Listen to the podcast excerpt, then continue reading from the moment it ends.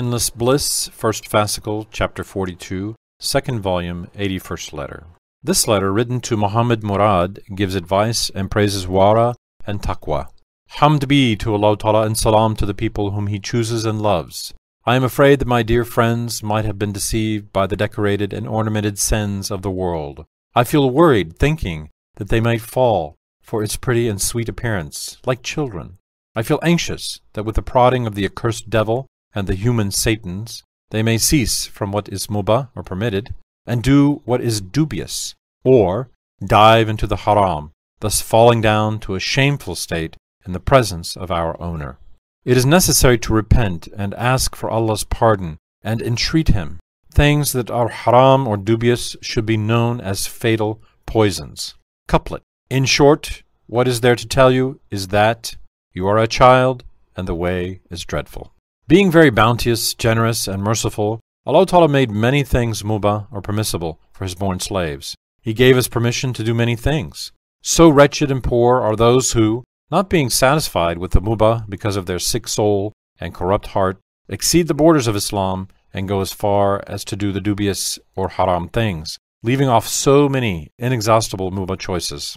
It is necessary to observe the borders of Islam and not to go beyond them. There are many people who perform namaz and who fast customarily and habitually, but those who observe the borders of Islam and who pay attention so as not to fall into the haram and dubious activities are very few. The distinction that differentiates those who worship correctly and sincerely from those who worship habitually and insincerely is observing the commandments of Allah Ta'ala. The sincere namaz and fast are outwardly the same as those that are done insincerely. Our Prophet ﷺ stated, the basic pillar of our religion is wara. He stated in the hadith, nothing can be compared to wara. While describing the conditions for being an imam, Ibn Abidin says it is called wara to abstain from the dubious. It is called taqwa to abstain from the haram. It is called zuhud to abstain from the majority of the mubas for fear that they may be dubious. At the end of the book Hadika it is stated, In our time it has become very difficult to have wara and taqwa. At present, those who keep their hearts, tongues, and other organs from the harams, and those who do not torture humans or animals, and who do not take away others' goods without paying for them, and those who know that everything which belongs to others is others' halal property, are said to have taqwa. Property is said to be halal unless it is known for sure that specific goods were usurped, stolen, acquired by way of interest, gambling, bribery, torture, treachery, or that the items themselves are haram. This is the case even if it is known that a certain person has a history of acquiring property by haram means. If one gives it to another party, it is permissible to accept it, even if the property is tainted, mulk-i khabith. If the gifted property is known to be haram, in any case, it will by no means be permissible to accept it. If one mixes all of the haram goods taken from various people with one's halal property, or with things that have been entrusted to him for safekeeping, and if one cannot easily distinguish the haram ones from the others, this mixture becomes one's own property. This mixture is called mulk-i khabith. However, if one is able to distinguish the haram goods, one should give them back to their owners or to their heirs. But if one is unable to do so, one should reimburse the owners. Compensation is possible by giving back its mithl, or similar equal, from one's halal zakat goods. If one does not have the mithl, one should pay the value of the goods at the time when one usurped them. However, after reimbursement, it becomes mubah for one to use.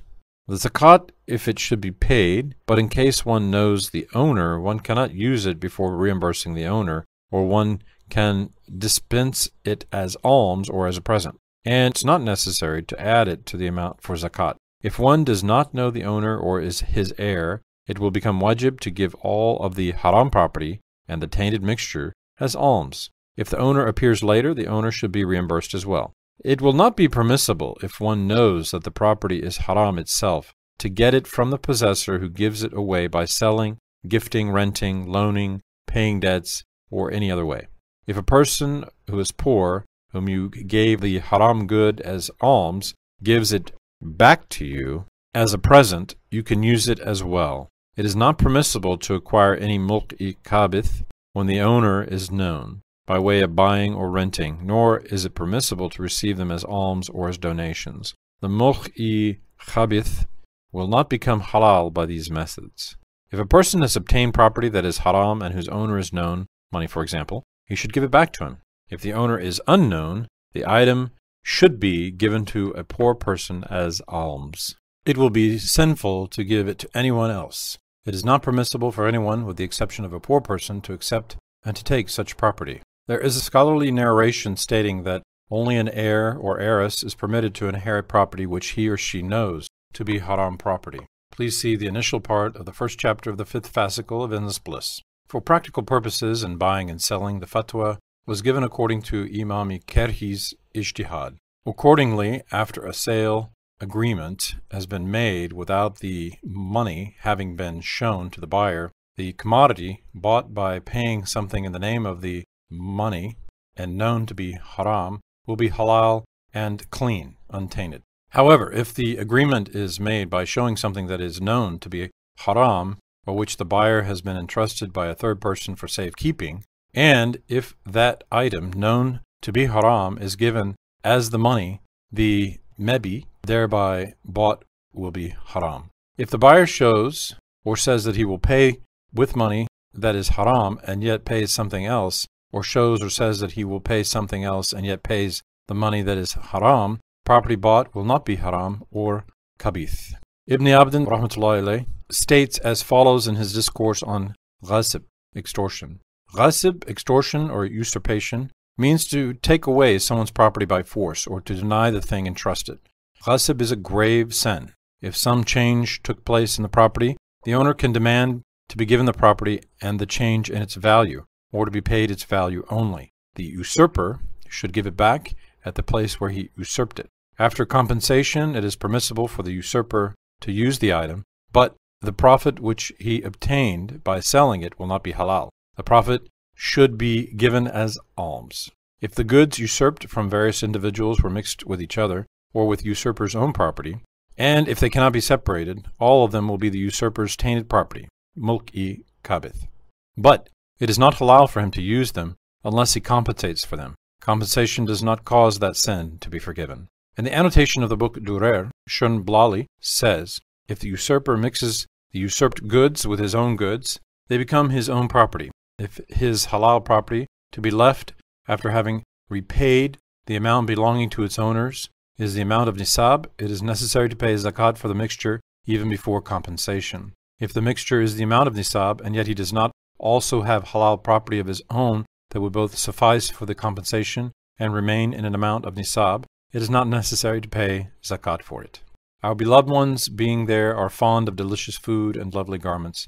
Real pleasure and benefit, however, is in what the people of Wara eat and wear. Couplet.